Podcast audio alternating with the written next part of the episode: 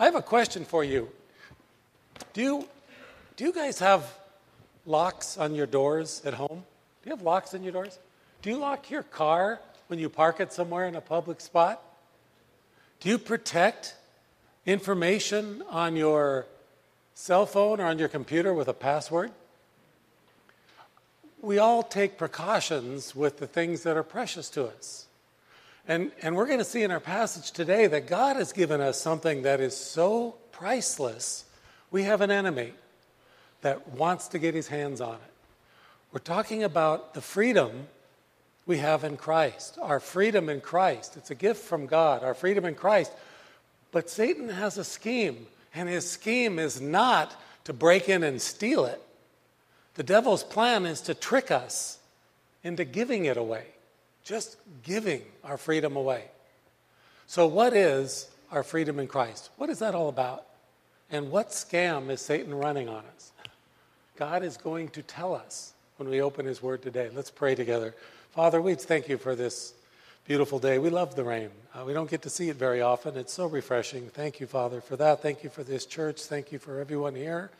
And now, Lord, as we open your word, we understand fully that this is your voice speaking to us. So we ask you to give us hearts that tune into your voice. Give us eyes to see the truth, we pray, because we need to know the truth in this confusing world. We thank you, Father, in Jesus' name. Amen. Please turn to Colossians chapter 2.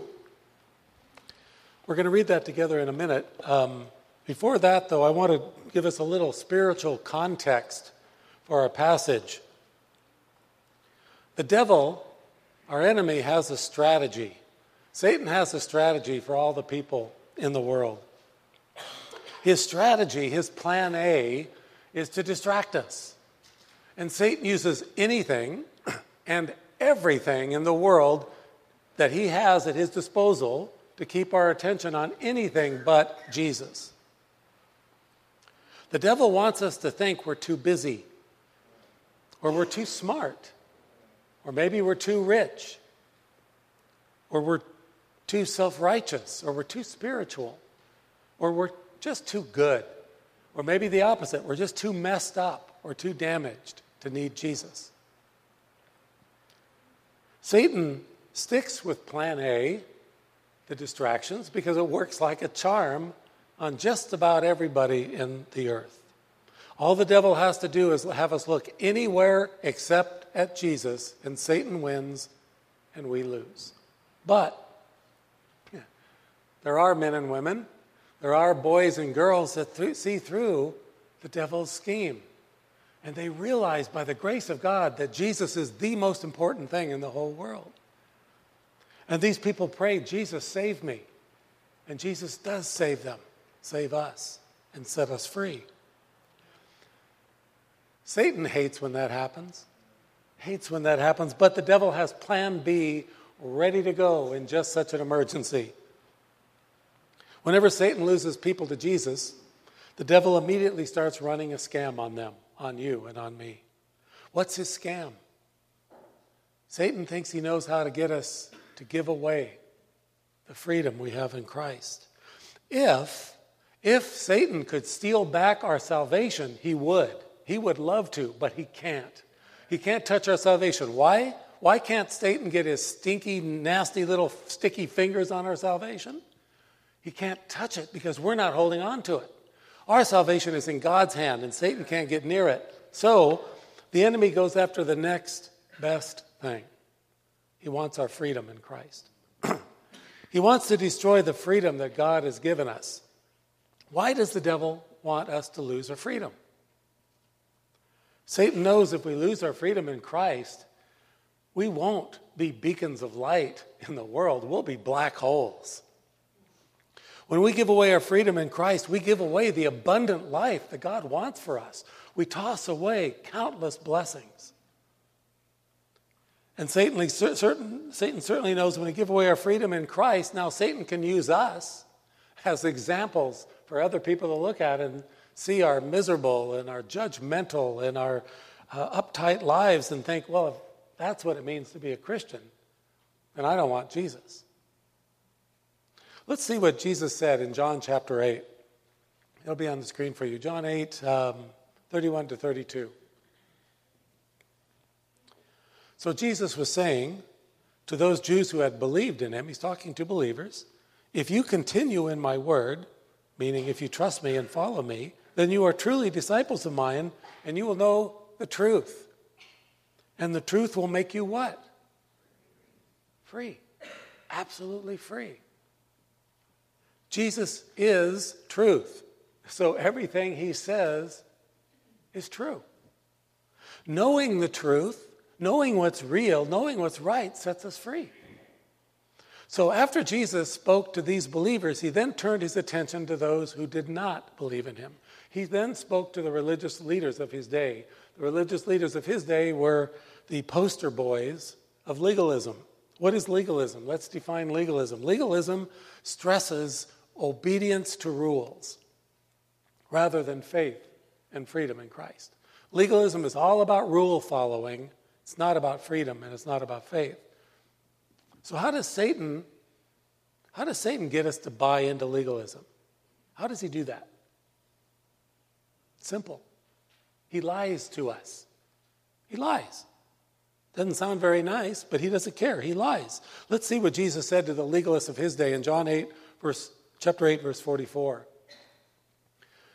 Jesus turned to the religious leaders and said, "You are of your father, the devil, and you want to do the desires of your father. He, Satan, was a murderer from the beginning and does not stand in the truth because there is no truth in him.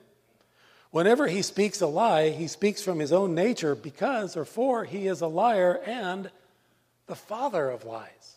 Jesus refers to our enemy as the father of lies. This means Satan is the first and the best liar of all time. If we apply an old joke to the devil, we could say, how do you know when Satan is lying? His lips are moving. Jesus always speaks words of truth, which bring freedom. Satan always speaks words of untruth that bring slavery. So knowing this fact, let's read our passage today. We're in Colossians chapter 2. Verses 16 to the end of the chapter, verse 23. Paul writes, "Therefore, let no one act as your judge in regard to food or drink, or in respect to a festival, or a new moon, or a Sabbath day, things which are a mere shadow of what is to come, but the substance belongs to Christ. Let no one keep defrauding you of your prize by delighting in self-abasement and the worship of angels, taking his stand on visions he has seen, inflated without cause by his fleshly mind, and not holding fast to the head, from whom the entire body, being supplied and held together by the joints and ligaments, grows with a growth which is from God." Verse 20, "If you have died with Christ to the elementary principles of the world, why, as if you are living in the world, do you submit yourself to decrees such as do not handle, do not taste, do not touch, which all refer to things destined to perish with the using in accordance with the commandments and teachings of men? These are matters which have, to be sure, the appearance of wisdom in self-made religion and self-abasement and severe treatment of the body, but are of no value against fleshly indulgence." You know, if the devil, our enemy, sent someone into our lives that came up to us and said, "Hi there, I'm a legalist. Would you like to trade away your freedom in Christ for my man-made rules?" We'd all say, "That sounds really unappealing. No, thank you. Not interested." Too bad Satan isn't that obvious. The devil knows how to lie convincingly. So what does he do? He sends people to us that can quote Scripture. They can quote the Bible maybe better than we can. And they can sound authoritative. And they mix in just enough truth into their cocktail of lies that it sounds authentic, sounds believable, sounds possible. Remember when Jesus was being tempted in the wilderness by Satan? Satan tried to use Scripture to trick Jesus. It didn't work with Jesus, but Satan has not changed his game plan. Today, false teachers still misquote Scripture. They still twist Scripture to try to fool us into believing them. That's why you and I need to know the truth in God's Word, so we cannot cannot and will not be fooled. In verse 16 of our passage today, Paul tells us how to spot a legalist. See, he says, no one is to act as your judge. Legalists just love to be the Judge Judy in our lives. Found out last night, I guess Judge Judy's still on TV. I wasn't sure. But legalists, they love to tell us what we're doing wrong and what we need to do to be more like them. Legalists focus on behavior. Legalists focus on behavior, not faith. Legalists love laws and rules, not freedom. So let's pause for a moment and think. Let's think together about laws and rules for just a moment. Rules and laws are necessary in our society. For example, we have traffic laws. Some of us here might argue that speed limits are more suggestions than laws. Comedian George Carlin once asked, have you ever noticed that anyone that drives slower than you is an idiot? And anyone who drives faster than you is a maniac? Even so, we have to admit that traffic laws are important for our safety. We have many other kinds of laws, too. Do you know how many laws there are in the United States of America? Do you know how many laws we have? Nobody knows. Apparently, nobody can count that high. But just for fun for a couple minutes, I thought we should look at some actual laws that are in place in different states in our country. Let's start with Alabama. In Alabama, it's against the law to have an ice cream cone in your back pocket at any time. So, write this down. If you're ever in Alabama and you see a police officer, take the ice cream cone from your back pocket and move it into your front pocket so you won't be in trouble. Indiana, smoking. Smoking in the state legislature building in Indiana is banned, except when the legislature is in session. Gotta wonder who made that law. St. Louis, Missouri has this law. It's illegal in St. Louis, Missouri to sit on the curb of any city street and drink beer out of a bucket. Very specific. Yes, it's okay to roll a keg to the curb, but leave your buckets at home. Vermont, at one time in Vermont, it was illegal to tie a giraffe to a telephone pole. Gotta wonder how that law came into being. I mean, was phone service one day interrupted by too many tethered giraffes in the neighborhood? Somebody thought, we gotta stop this. Last one, Chicago, Illinois. Chicago has a law that forbids eating in a place. It's against the law in Chicago to eat in a place that is on fire. So, if you're dining in Chicago and the restaurant you're in bursts into flames, get out of there fast so you don't get a ticket. Do you know how many words appear in the IRS tax code?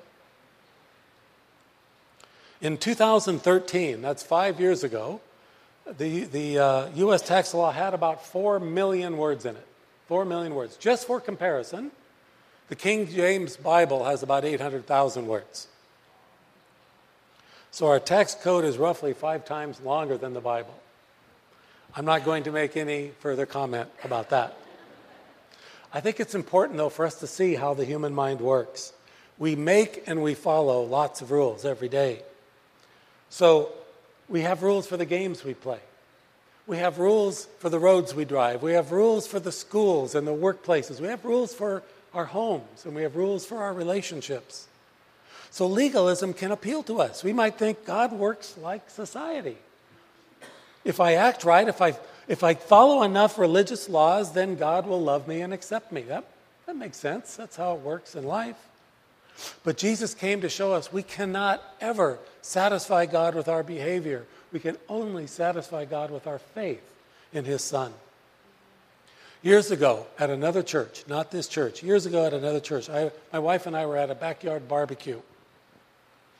And I heard a woman announce very confidently, so we all heard it. She said, I know I'm going to heaven because I have not missed a day of church in so many years. I forget the number of years, but it was impressive. Like 3 years, 4 years, she hadn't missed a day of church. I don't know if any of us can say we haven't missed a day of church in 3 or 4 or 5 years. It was an impressive number. I had heard her mention her church attendance on other occasions, always to sort of lift herself up above other common churchgoers. I do think the woman was a believer. I think she was.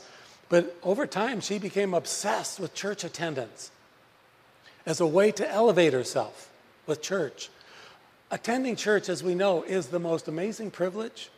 What a privilege it is to get together and worship God together and to grow in our faith together as we study God's Word together. And we get to sing to the Lord and we get to love Him and we get to serve Him by loving God and loving each other. But attending church one time or 1,000,000,000 times cannot save us. Only faith in Jesus can save us. So we have to understand something about legalism. Legalism is like cancer. Legalism is like cancer.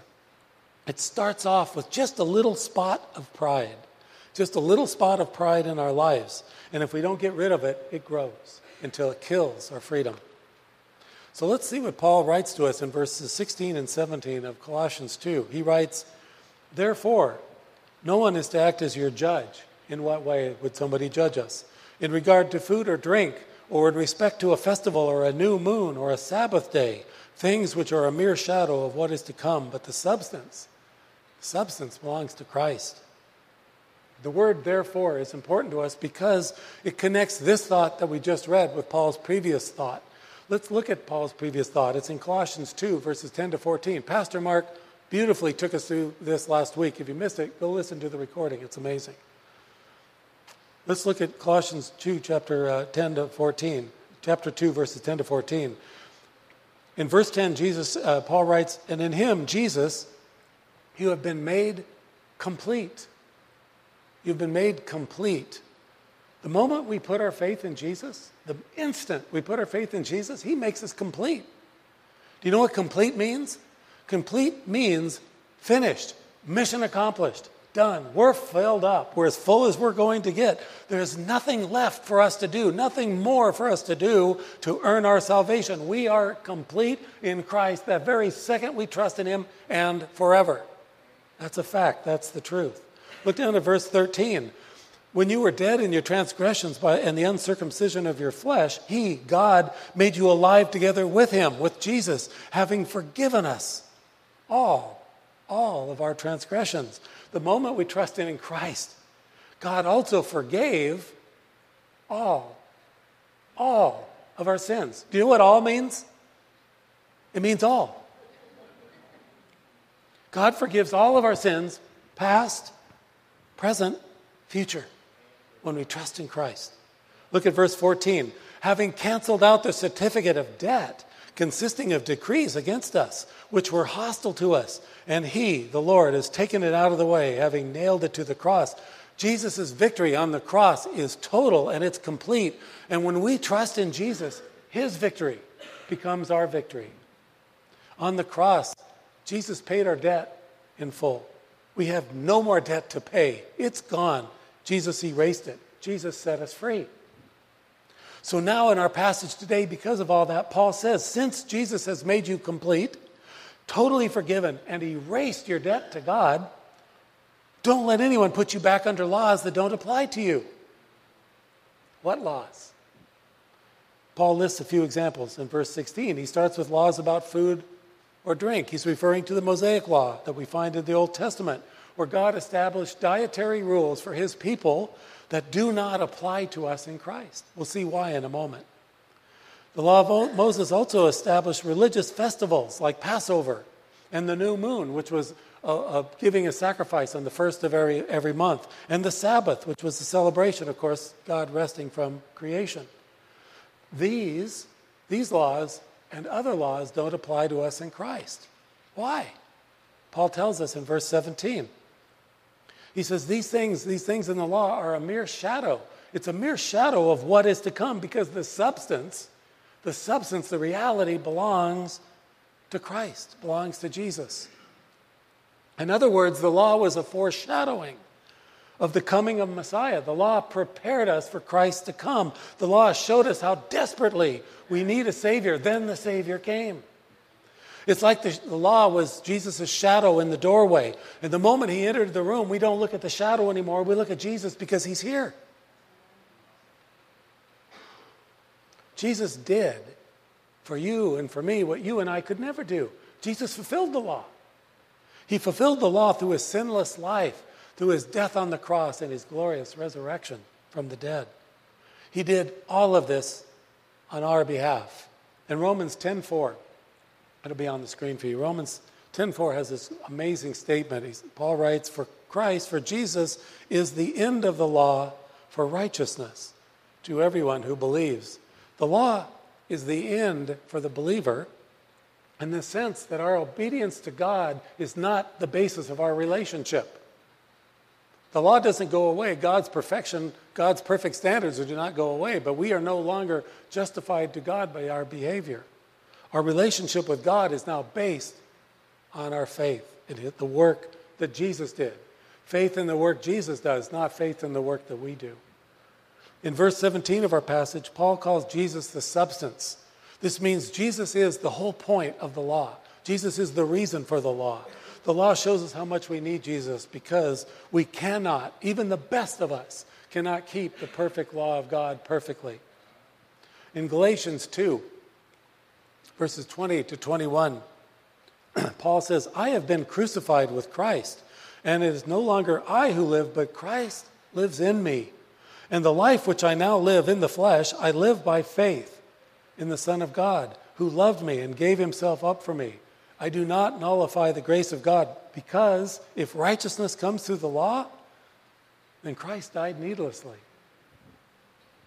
When we put our faith in Jesus, do you know what he did? He came to live inside of us. He came to fill our lives with himself so that we are declared completely righteous in God's eyes.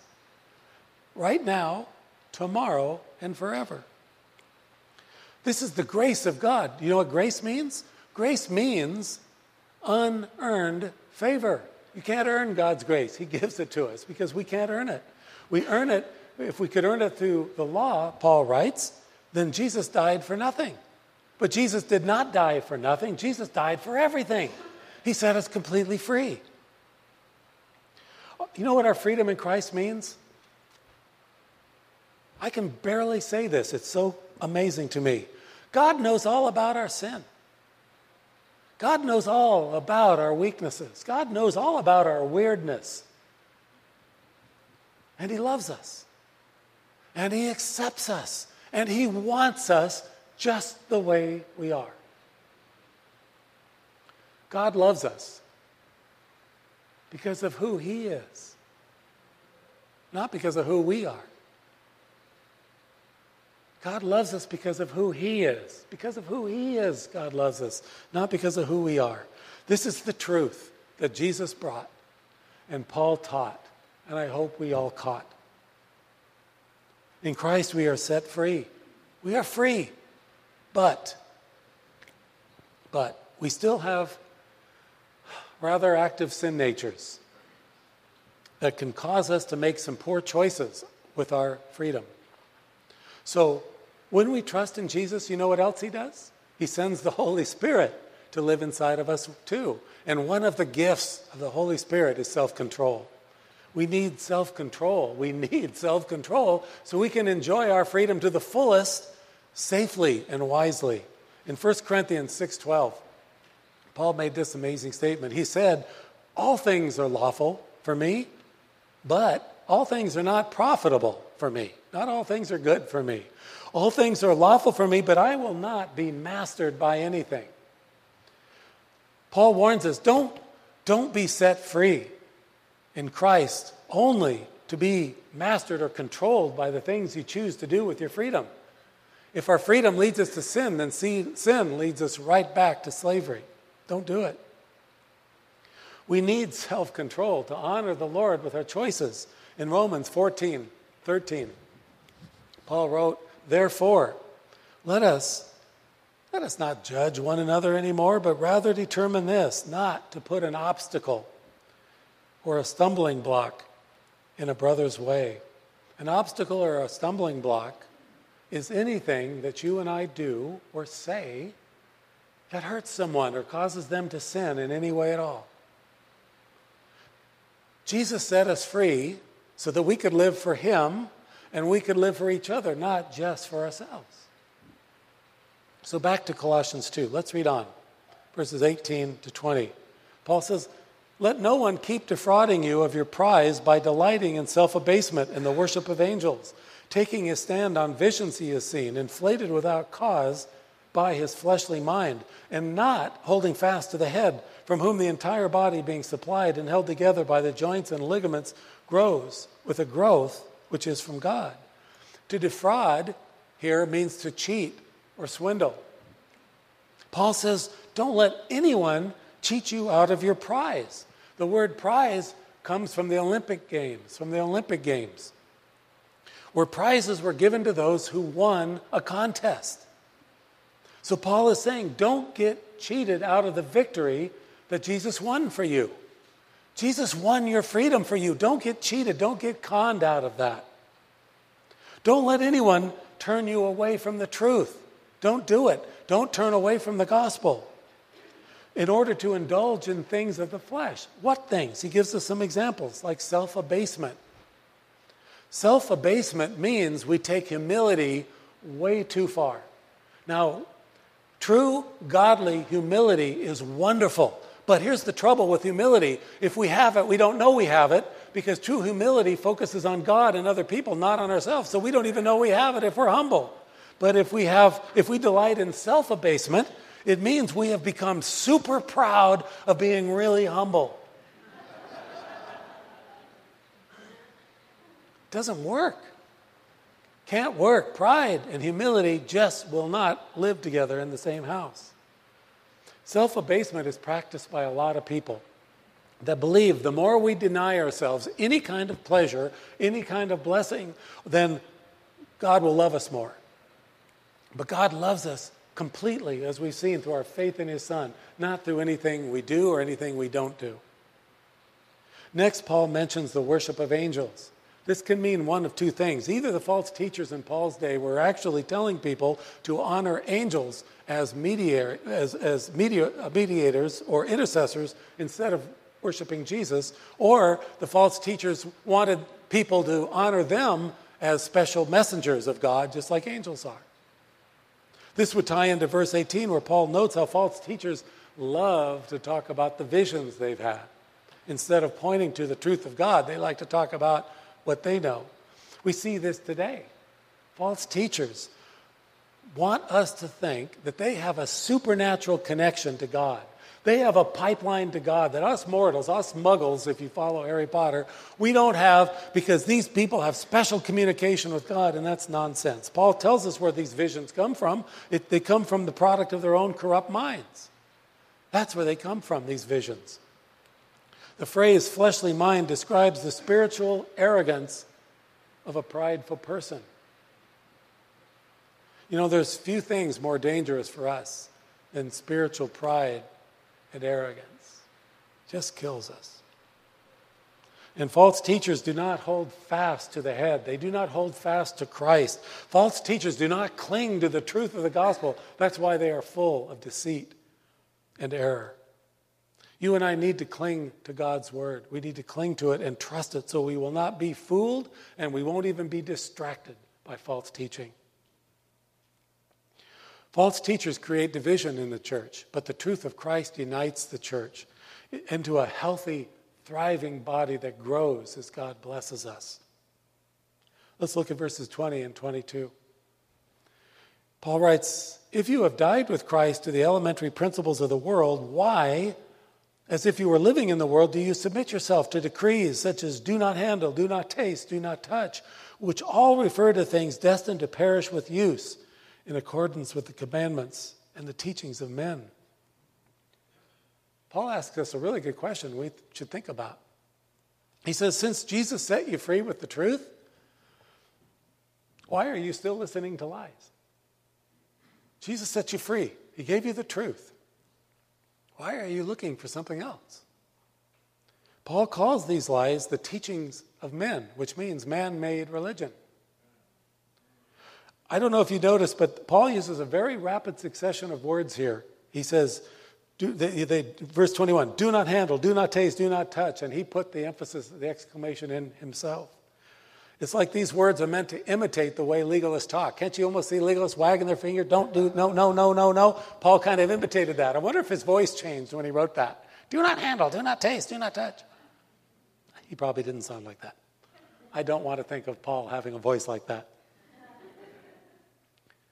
Why would anyone who knows the truth of God, knows the truth of the Lord, why would anyone who knows the gospel ever think about or listen to or consider putting themselves under legalistic restrictions? Why would you and I ever put ourselves under legal religious rules? Paul tells us why at the end of this chapter in verse 23.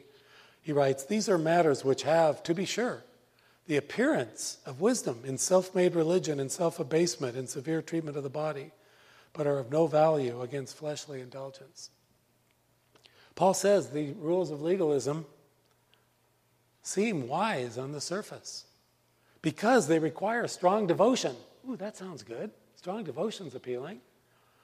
Pious self-denial. Ooh, that sounds religious. Guess I should do that. And severe bodily discipline. Discipline's good. But the rules provide no help in conquering our evil desires. In fact, rules of legalism, man-made religion, actually feeds our desire to sin because it fills us with pride in our hearts. It makes us self-righteous, where we think we can justify ourselves to God based on our behavior. The whole point of the law is to show us how badly we need a Savior. The whole point of the law is to show us that you and I, even the very best one of you and I, can never be good enough to reach God on our own. But God is good enough to reach down to us, to save us by sending his Son, our Savior, to set us free. Well, Chris, if you want to come back up, we'll close with a song. But let me just give us a summary. Jesus paid our debt in full. Our faith in Jesus makes us complete and righteous now and forever. All of our sins, past, present, future, they're forgiven. They're paid for. They're dealt with. They're erased. We are free. You and I are free to be ourselves. I don't have to be like you, and you don't have to be like me. When we mess up, our mistakes do not end our relationship with God. Our mistakes do not jeopardize our salvation. We are free to live life to the fullest instead of living life in fear that we're not quite good enough for God. We don't have to worry that maybe God doesn't want us because we're not very good. We know for a fact that God loves us and wants us with him because God paid the highest price he could possibly pay for us. He sent Jesus to die for us. So we are free to love Jesus, and we are free to love each other and never judge each other. We're free to quickly forgive each other. We are free not to live just for ourselves, but to live for Christ and for each other. So Jesus set us free. So you and I can bask in the grace of God and the freedom of Christ every second of every day for the rest of our lives and for all eternity. So let's be careful out there. Let's not let anyone fool us. Let's not let anyone scam us into giving up our freedom in Christ.